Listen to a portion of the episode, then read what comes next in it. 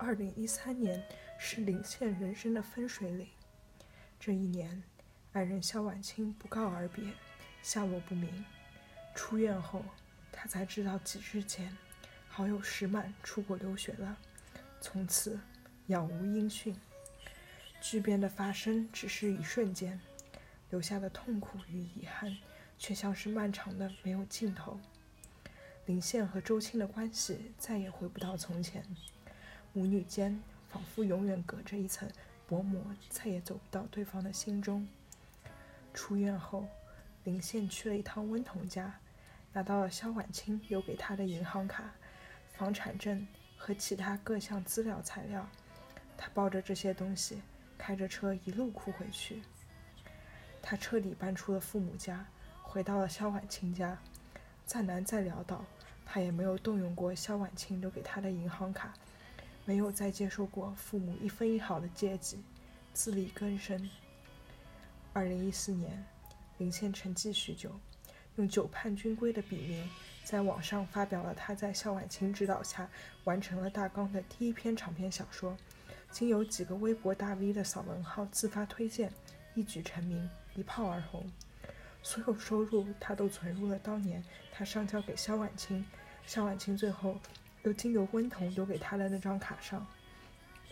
他一直在想，萧婉清可能去哪里，可能从事什么行业。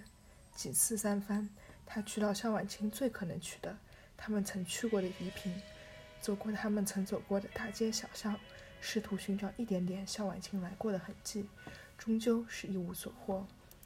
背地里。林詹也一直在托人帮他寻找萧婉清，可人海茫茫，也是毫无线索。他稍有名气，便改了微博简介，从始至终都是那一句：“我等你回来，你不来，我不嫁。”他盼望着有一日向婉清能够看见，能够可怜他，能够回来看看他。二零一五年凌晨两点半，安江市发生大地震，三点。林宪光着脚丫在人潮涌动的学校操场寻找手机信号，突然接收到了一个陌生的来电，电话那端一片寂静，操场上兵荒马乱，林宪却觉得整个世界仿佛都安静了下来，只余下了耳边那似有似无的呼吸声。他似有所觉般，忽然哽咽道：“盼盼吗？我没事，你别担心。”他听见。手机那端的呼吸声蓦然变得沉重而又急促，几秒后，电电话挂断了。林宪抬起头，天空飘起了小雨，他摸了一把脸，满脸水痕。二零一六年，他卖出了两本影视版权，照旧给父母打去了一笔钱。在听到父亲婉转表示母亲想他的时，沉默许久后，还是没有答应回去。由去年的那一通电话，他已经可以确定向婉清就在宜平了。可是他已经不知道是第多少次满怀期待的收到线报，踏上寻妻之路，而后愈发绝望的独自踏上归途。严玉欢来南区找他，他带着严玉欢来到了向南路，从街头走到巷尾，看着前方吃着冰淇淋、冒着白气的小情侣，忽然就想起了那一年。那个眉目温柔的女人是怎样长睫扑闪、朱唇微启，在烟雾迷蒙中美的动人心魄，带走了他少年时的全部心魂。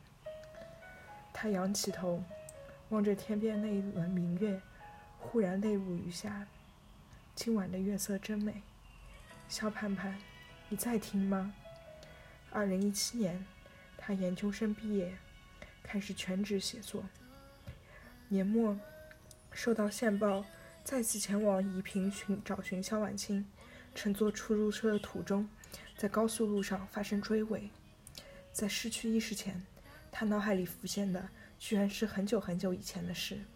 十八岁那一年，他穿着小洋裙，奶声奶气地对萧婉清说：“阿姨，我想嫁给你。”萧婉清温柔地刮了刮他的鼻子，笑着答应他：“好，等你长大了再说。”骗子。我是不是等不到了？二零一八年，因为车祸，他断了两根肋骨，侥幸捡回了一条命。我在家中收养。五年来，母女第一次破冰，周庆带着骨头汤踏入了夏晚清的房子，和他谈起了夏晚清。离开时，他还是要门前留下一句：“我也托人在一起找了。”林宪一瞬间红了眼眶，不知道心中的酸楚是因为委屈还是喜悦。肖盼盼，你看，就为了这一句话，值得吗？值得，一点都不值得。播放器由于过于老旧，终是罢工了。林倩花了高价，千辛万苦，终于淘回了一部一模一模一样的机子。他收拾电视柜，整理萧婉清珍藏的碟片，望着新海诚的《炎夜之庭》，久久沉默。很久以后，他放下了它，取出了下面一张，秒速五厘米，放入播放器中。多年后，曾经的桂树与明里在肩头擦肩而过。桂树回过头，等待着长长的列车驶过，等待着望见那头同样该会驻足回首的明里。列车终于驶近了，桂树长久驻足凝望的对面，却只是空无一人，空空如也。林宪低下头，怔怔地摩挲着这张碟片封面上萧婉清留下的已经有些模糊的字迹，忽然间泣不成声。相濡以沫，不如相忘于江湖。萧婉清如是写着。你有没有因为一个人读懂一首诗？相思始觉海费深，月恨不如潮有心。那一年，他陪萧婉清一起看《大话西游》时，萧婉清在片尾曲《一生所爱》响起时，留下的他没有读懂的泪水。这些年里，他渐渐了悟。你是不是已经忘了我，小婉晴？在不时来犯的大小台风侵袭中，安家市进入了二零一八年夏末。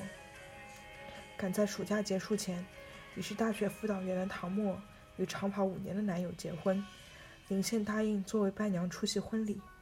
彼时，林倩作为原著兼编剧改编的电视剧刚刚夺得了上半年的收视冠军，紧接着小说的电影版就将上映。